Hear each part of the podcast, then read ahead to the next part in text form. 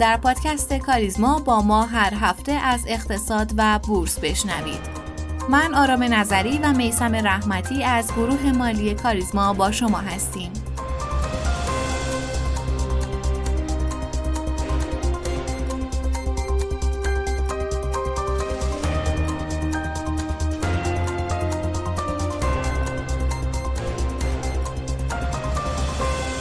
مرور اخبار این هفته کاهش پیشرفت مذاکرات آمریکا و ایران به دلیل تعلیق و حذف رابرت مالی. المانیتور رسانه آمریکایی به نقل از منبع ایرانی نزدیک به مذاکرات اعلام کرد مذاکرات رابرت مالی و ایروانی پیشرفت مناسبی داشت و تعلیق مالی شاید سبب کاهش احتمال معامله بشه.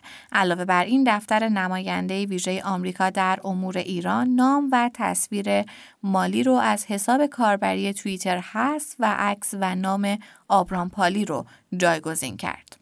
اخبار پیرامون گرانی 100 درصدی نرخ خوراک همچنان ادامه داره و این داستان سر دراز داره. در حال حاضر تعذیرات حکومتی مدعی بازگشت نرخ خوراک شد. احمد اوسانلو در گزارشی به وزیر دادگستری در خصوص پیگیری مأموریت ویژه ابراهیم رئیسی برای ثبات بازار محصولات پتروشیمی گفت مدیران عامل پنج شرکت بزرگ محصولات پلیمری و پتروشیمی به تعذیرات حکومتی احضار شده و تحقیقات تکمیلی در حال انجامه. وی همچنین مدعی شد این اقدامات بر ثبات بازار محصولات پلیمری و پتروشیمی اثرگذار بوده و نرخ ارز برای محاسبه خوراک و محصولات شرکت های پالایش نفت و پتروشیمی به قیمت قبلی بازگشته.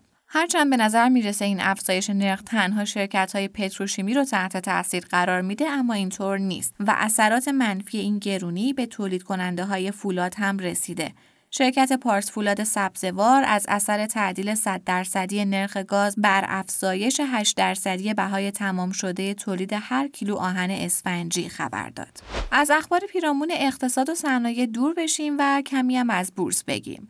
دومین صندوق املاک و مستقلات در راه بازار سرمایه علی اکبر ایرانشاهی رئیس مرکز نظارت بر صندوق های سرمایه گذاری سازمان بورس گفت که پذیر نویسی صندوق املاک و مستقلات به دو روش امکان پذیره. در روش اول ابتدا املاک و مستقلات به صندوق منتقل شده و سپس پذیر نویسی صورت می‌گیره. در این حالت وجه حاصل از پذیر نویسی بابت بخشی از ثمن معامله پرداخت میشه. به این معنا که ابتدا دارایی مورد نظر خریداری و بعد از اون پذیر نویسی انجام میشه. اما در دومین روش که دومین صندوق املاک و مستقلات از این روش پذیر نویسی میشه ابتدا پذیر نویسی نقدی صورت می‌گیره و بعد از جمعآوری منابع نسبت به خرید ملک متناسب با مبلغ پذیر نویسی با رعایت مفاد اساسنامه و امیدنامه اقدامات لازم انجام میشه.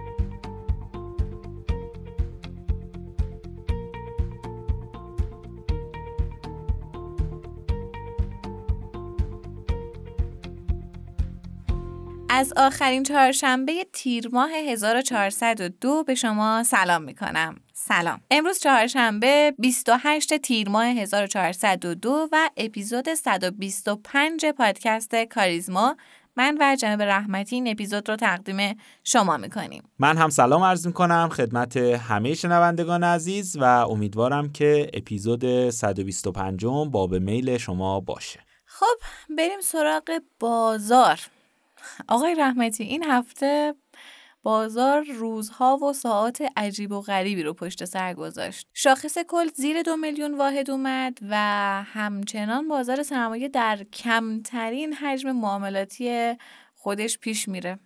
ما فکر می‌کردیم و امیدوار بودیم که در واقع این روند روند نزولی نباشه و صرفا یک استاپ باشه که گویا اینجور نیست متاسفانه.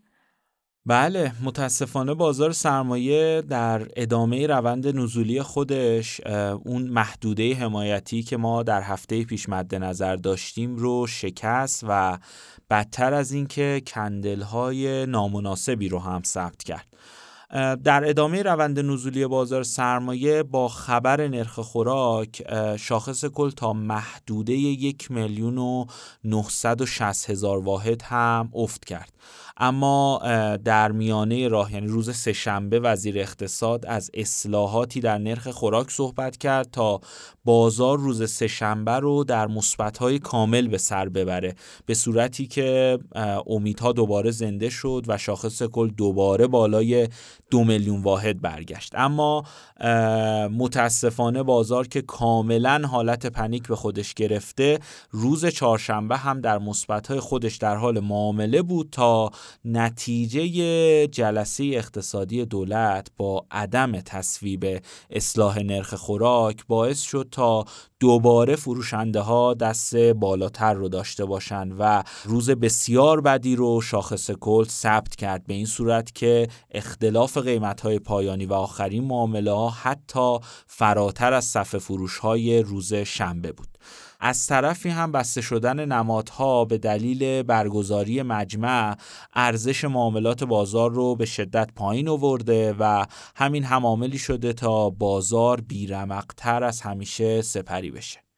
این نکته رو هم بگم که مصاحبه این هفته هم در مورد بازاره به طور دقیق تر در مورد نقش سیاستگزار در روندهای بازار که بشنوید حتما خیلی می‌تونه براتون جالب باشه. خب آقای رحمتی با توجه به شکست سطوح حمایتی به نظر شما این اصلاح تا کجا می‌تونه ادامه داشته باشه؟ ببینید از نظر بنیادی و گزارشات بازاری وضعیت مناسبه. ولی خب ریسک های صنایع انقدر زیاد شده که سرمایه گذارها به خصوص سرمایه گذاران بنیادی درجه ریسک پذیریشون رو خیلی بالاتر بردن و همین دلیلی هم شده تا بنیادی کارها سخت وارد بازار بشن. دلیلش هم به نظرم کاملا منطقیه و استدلال های این گروه بیشتر از این زاویه است که احتمالا صنعت بعدی که می‌تونه دچار همچین مشکلی باشه همون صنعتیه که الان سود است و به همین دلیل سرمایه گذار بنیادی کار رو سخت وارد بازار می‌کنه. از نظر تکنیکی هم که خب شاخص کل محدوده حمایتی رو از دست داده و و حالا تا زمانی که دیگه محدوده دو میلیون و دیویست هزار واحد رو به بالا شکسته نشه دیگه نمی‌تونیم بگیم روند برگشته و خب هر بالایی صرفا می‌تونه پولبک به این محدوده شکسته شده باشه. اما محدوده حمایتی قوی بعدی که در شاخص کل مشاهده می کنیم محدوده یک میلیون و تا یک میلیون و هزار واحده. در نتیجه فعلا ورود به بازار برای روند میان مدت توصیه نمیشه و صرفا نوسانهای رو به بالا در روند نزولی رو شاهد هستیم. پس ما منتظر دو میلیون میمونیم. بله و امیدوارم که رو به بالا هم شکسته بشه.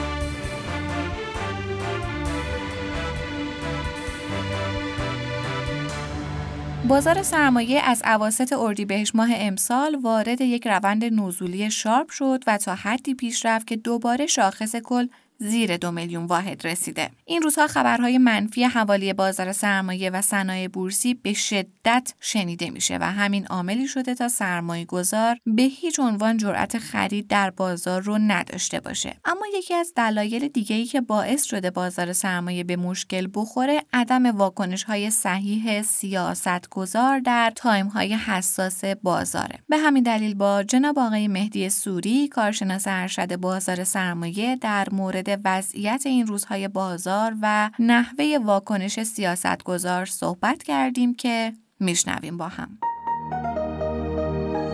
سلام ممنونم که وقتتون رو در اختیار ما قرار دادید همطور که شاهدش هستید بازار سرمایه از اردیبهشت ماه سال جاری وارد فاز اصلاحی شد سرمایه گذار فکر می‌کردن که این اصلاح بعد از رشد اخیر می‌تونه تا حدی منطقی باشه ولی رفته رفته وضعیت شبیه به ریزه شد.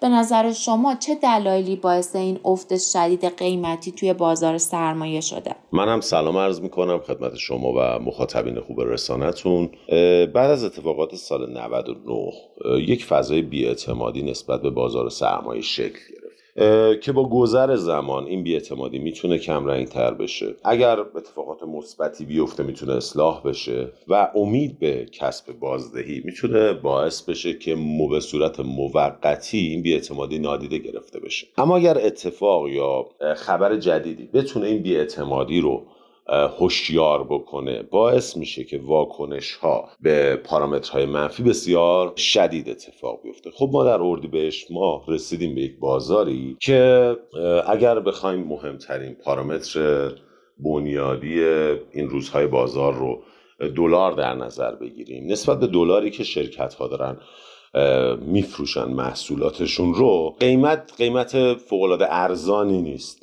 هنوز گران هم نشده ولی ارزان هم نیست. اما اون خریدهایی که قبلش انجام می‌شد با یک هدفی و با یک نگاهی بود که شاید انتظارات افراد نسبت به دلار انتظارات بالایی بود. اما خب دلار یک مقدار آرام گرفته در بازار آزاد. از اون طرف با وجود اینکه دلار فروش شرکت ها نسبت به دلار بازار آزاد اختلاف چشمگیری داره با یک دولتی مواجهیم که سرمایه گذار به نظرش نمی‌رسه که این دولت اجازه بده شرکت ها بتونن با حالا افزایش دلار بتونن محصولاتشون رو متناسب با اون بفروشن یا دلارشون رو بتونن با اون قیمت عرضه کنن.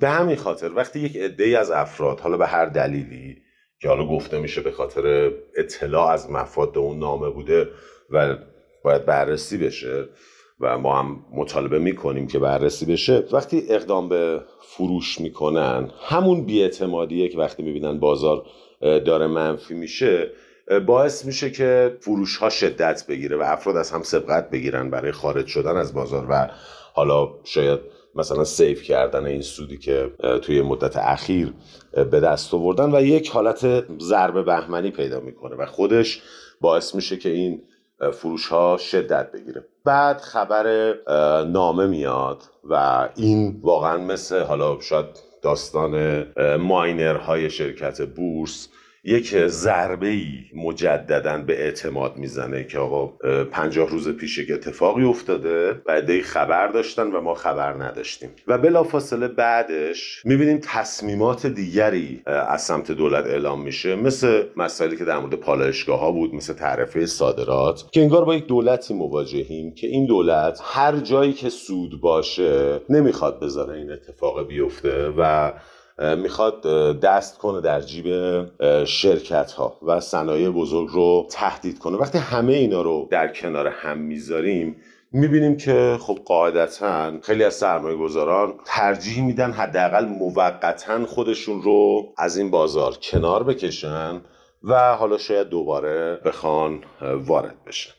توی اینجور مواقع سیاستگزار از سازمان بورس گرفته تا وزارت اقتصاد چه اقداماتی رو باید انجام بدن و حتی چه اقداماتی رو نباید انجام بدن که این شرایط بازار رو یه ذره کنترل بکنن. در یک بازار نرمال اینکه سیاستگزار قانونگذار مقامات اجرایی مقامات قضایی بخوان بیان مداخله مستقیم در بازار سرمایه بکنن.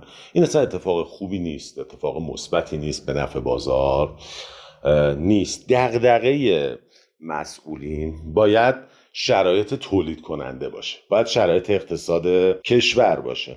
و اگر حال تولید کننده بده قاعدتا حال بازار سرمایه هم باید بد باشه. باید آینه اون تولید باشه. اما چرا سازمان بورس میاد پیگیری می‌کنه؟ به خاطر اینکه ما با صنایعی طرفیم که خیلی وقتا کنترلش دست دولته و مدیرانش منصوب از جانب دولتن. یه بخش کوچیکیش سهامی است که به مردم عرضه شده. حالا اون سهامدار بزرگ دغدغه‌ای برای شرکتش نداره. مدیر شرکت زینفت نسبت به شرکتش نیست. اما اون 20 درصدی که از سهام شرکت دست مردم اینا هن که دغدغه دارن که این شرکت رونق داشته باشه سود کنه و مالک شرکت خودشون رو می‌دونن. اگر اون مدیر حقوقش رو می‌گیره و ارتقاش به ارتقای شرکتش بستگی نداره ارتقاش به میزان اجرای دستورات شاید خیلی وقتا بستگی داره. حالا ما چیکار کنیم که انقدر شرایط بازار بحرانی نشه که هی بخوان از خارج بازار وارد بشن و بیشتر آسیب بزنن به بازار سرمایه باید اقدامات زیربنایی تری انجام بشه. مثل همون تجدید ارزیابی که قبل از این اتفاقات ما خیلی پیگیری کردیم و پویشی که راه افتاد که بیاد عمل کرده واقعی شرکت ها ارزش واقعی دارایی های شرکت ها اینها مشخص بشه. مشخص بشه که ما مدیرانی داریم در صنایع بزرگ که در این اقتصادی با این تورم دارن از دارایی های شرکت زیر 5 درصد بازدهی می‌سازن. و اینها یا توان مدیریت رو ندارن و باید یه اتفاقی بیفته یا نه حال تولید بده. فضای اقتصادی اون صرفه ای که دولت فکر می‌کنه و همش سعی می‌کنه این صرفه رو کم کنه این صرفه هر رو نداره. و این باید مشخص بشه. ارزش دارایی های راکت مشخص بشه با همین تجدید ارزیابی. که حالا یا باید تبدیل به نقدینگی بشن و برای دولت هم بهتره که اون دارایی های راکت رو شرکت رو مجبور کنه که یا پویا کنه یا بفروشه و نقدینگی بده. نه اینکه بیاد سود و صرفه تولید رو بخواد از این شرکت بگیره. یه کارایی مثل تجدید ارزیابی. یه کارایی مثل اینکه شاید به دنبال قوانینی باید باشیم که دولت نتواند در شرکت هایی که ارز عمومی شدن بیاد و کنترل داشته باشه. شاید هر چقدر هم سهام داره 90 درصد 80 درصد هم سهام داره نباید بتونه بیشتر از دو تا سی هیئت مدیره توی شرکت بگیره. اینها چیزایی است که باید بررسی بشه. اینا چیزایی است که باید بیاد کارشناسی بشه. چون دولت ثابت کرده که مدیر خوبی نیست. ثابت کرده که در اجرا در اقتصاد موفق نیست. ثابت کرده که در مسائلی که وظیفه خودش هم هست درست عمل نمی‌کنه. ثابت کرده که انتخاب مدیران درستی نداره. دغدغه سیاستگزار نسبت به بازارهای مالی نسبت به بورس باید از این جنس باشه. ولی اون که فلان مصوبه این تاثیرش رو گذاشته بازار رو منفی کرده خیر. فلان مصوبه صرفی اقتصادی بخش از تولید رو گرفته. باید سیاستگزار دنبال اون داستان باشه. شما به عنوان کارشناس ارشد بازار سرمایه اعتقاد دارید پیشفرزهای سرمایه گذارا برای آینده بازار سرمایه یا تغییر کرده؟ منظور نرخ دلار نرخ بهره و سایر متغیرهایی که در اکسل تحلیلگرها هستش. از لطفتون خیلی ممنونم. البته بنده که خودم کارشناس ارشد بازار نمی‌دونم ولی کارشناس هم باشم خدا رو شکر می‌کنم. چه رتبه بندی هم کسی نکرده که کیا کارشناسن کیا کارشناس ارشدن. ولی به عنوان یک فعال بازار سرمایه حالا نظر شخصیم رو عرض می‌کنم که خب پارامتر که مدام تغییر می‌کنه. اون پارامتر اصلی دلار که سر جای خودش هست و اگر هم با فضای بیاعتمادی خیلی از فعالین بازار بازار ترک نکردن اینکه با چشم اندازی که دارن احساسشون اینه که یک رشدی بازار خواهد داشت. حالا زمانش رو کسی روش قطعیت نداره و می‌خوان بقا داشته باشن که اون رشد رو بگیرن. اما یک پارامتری ما داریم که این رو من سعی می‌کنم در سرمایه گذار خودم در نظر بگیرم. مثل یک حالا این پارامتر اسمش دولت بی پوله دولتی که هر جا پول هست دست می‌کنه. مثل یک پدر معتادی که بدهکاره و هر جا شما پول قایم کرده باشی هر جا پول داشته باشی سعی می‌کنه یه مقدارشو بیاد و برداره. خب جاهایی که پول زیاد انباشته شده اون جاها رو فکر می‌کنم باید با احتیاط بیشتری توش قدم برداریم. مثلا صنایعی که جمع سودشون بالا فرض کنید یک تعرفه ای اگر بیاد و روی مثلا صنعت پتروشیمی پالایشی فولاد تصویب بشه می‌بینیم که می‌تونه یه منابع زیادی رو برای این دولت بی پول تامین کنه. ولی توی صنایعی هر چقدر که تغییر بدن شاید خیلی منابع زیادی نداشته باشه. توی این صنایع من فعلا شاید فردا یه اتفاقاتی بیفته پارامترام عوض شه. تو تحلیل خودم به کسی توصیه نمی‌کنم. ولی حاشیه سود آینده صنایعی که جمع سودشون بالاتره رو یه مقدار کمتر در نظر می‌گیرم تا قبل از این اتفاقاتی که حالا افتاده و دولت ثابت کرده که حتی به تولید هم رحم نمی‌کنه برای جبران کسر بودجه و مخارج جاری خودش. به عنوان سوال آخر خواستم نظرتون رو بدونم که آیا دولت از بالا رفتن یا پایین اومدن بورس می‌تونه منفعت یا ضرری داشته باشه؟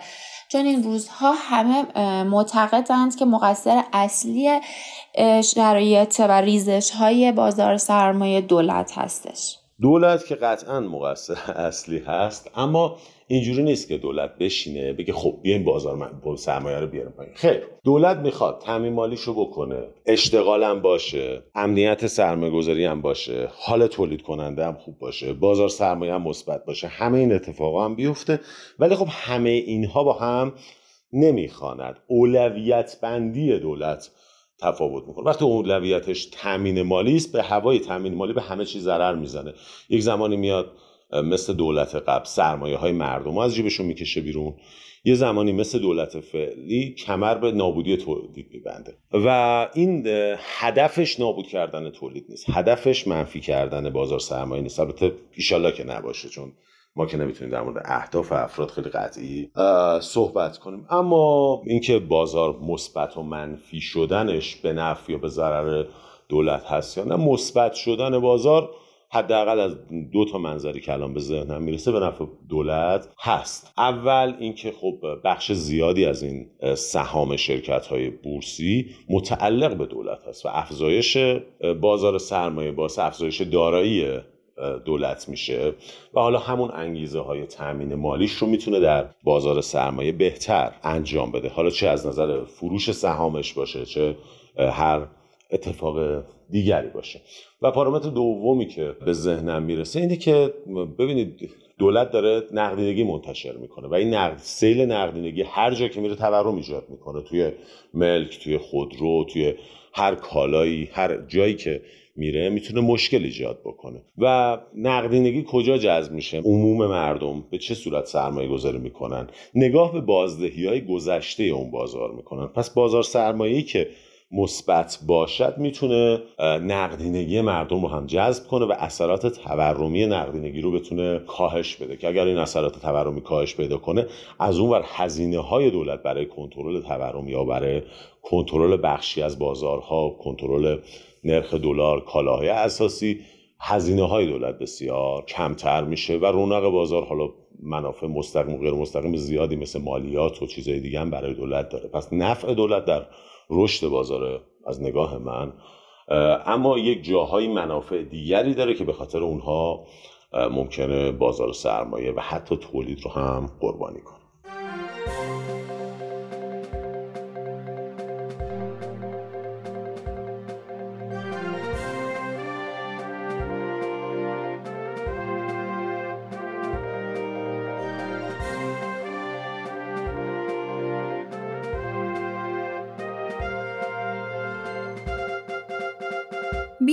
کنیم که شما مدیر یک کافی شاپ محلی هستین. شما به شدت به این شعار که کار سخت برابر با موفقیت اعتقاد دارید.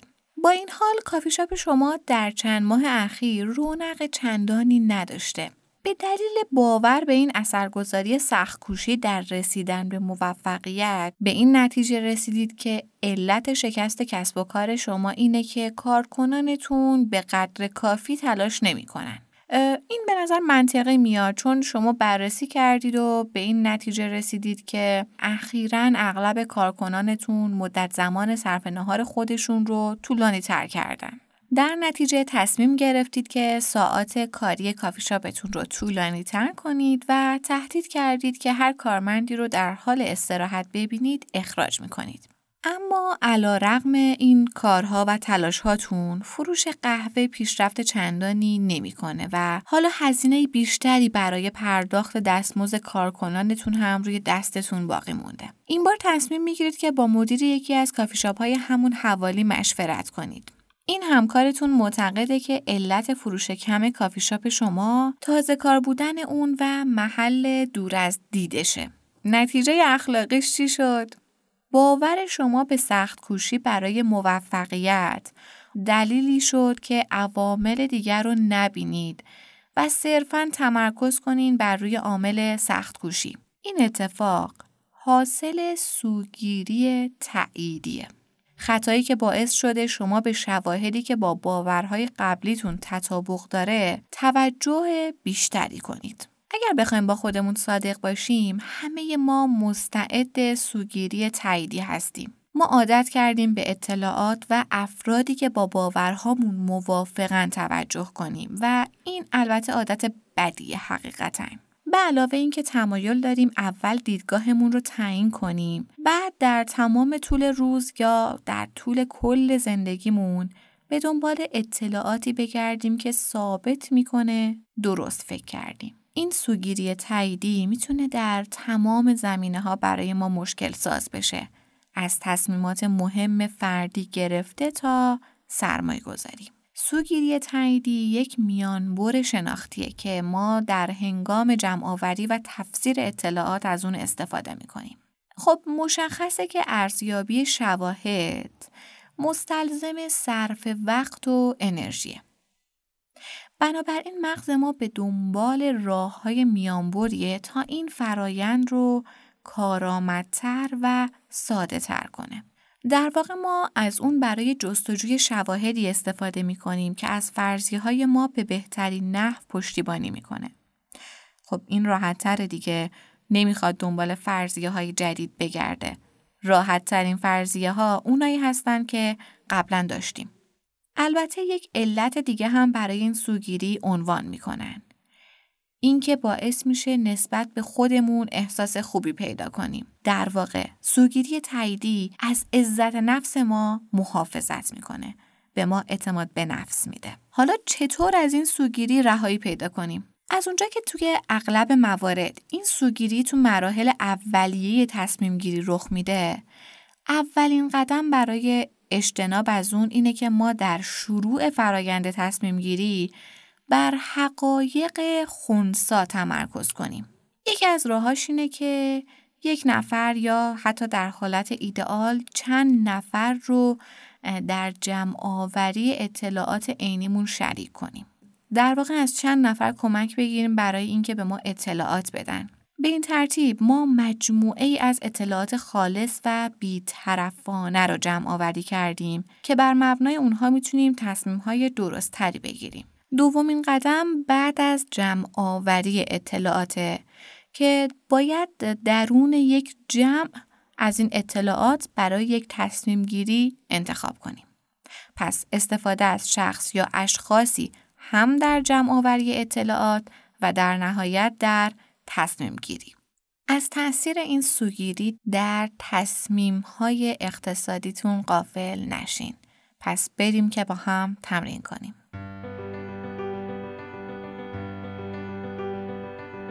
ممنونیم که همراه مایید. پادکست کاریزما رو می‌تونید هر پایان هفته در تمامی پادگیرها مثل کست باکس، اورکست، اپل پادکست و گوگل پادکست بشنوید و با آیدی تلگرام پاد underline admin با ما در ارتباط باشید. POD آندرلاین ادمین تا اپیزود بعد خدا نگهدار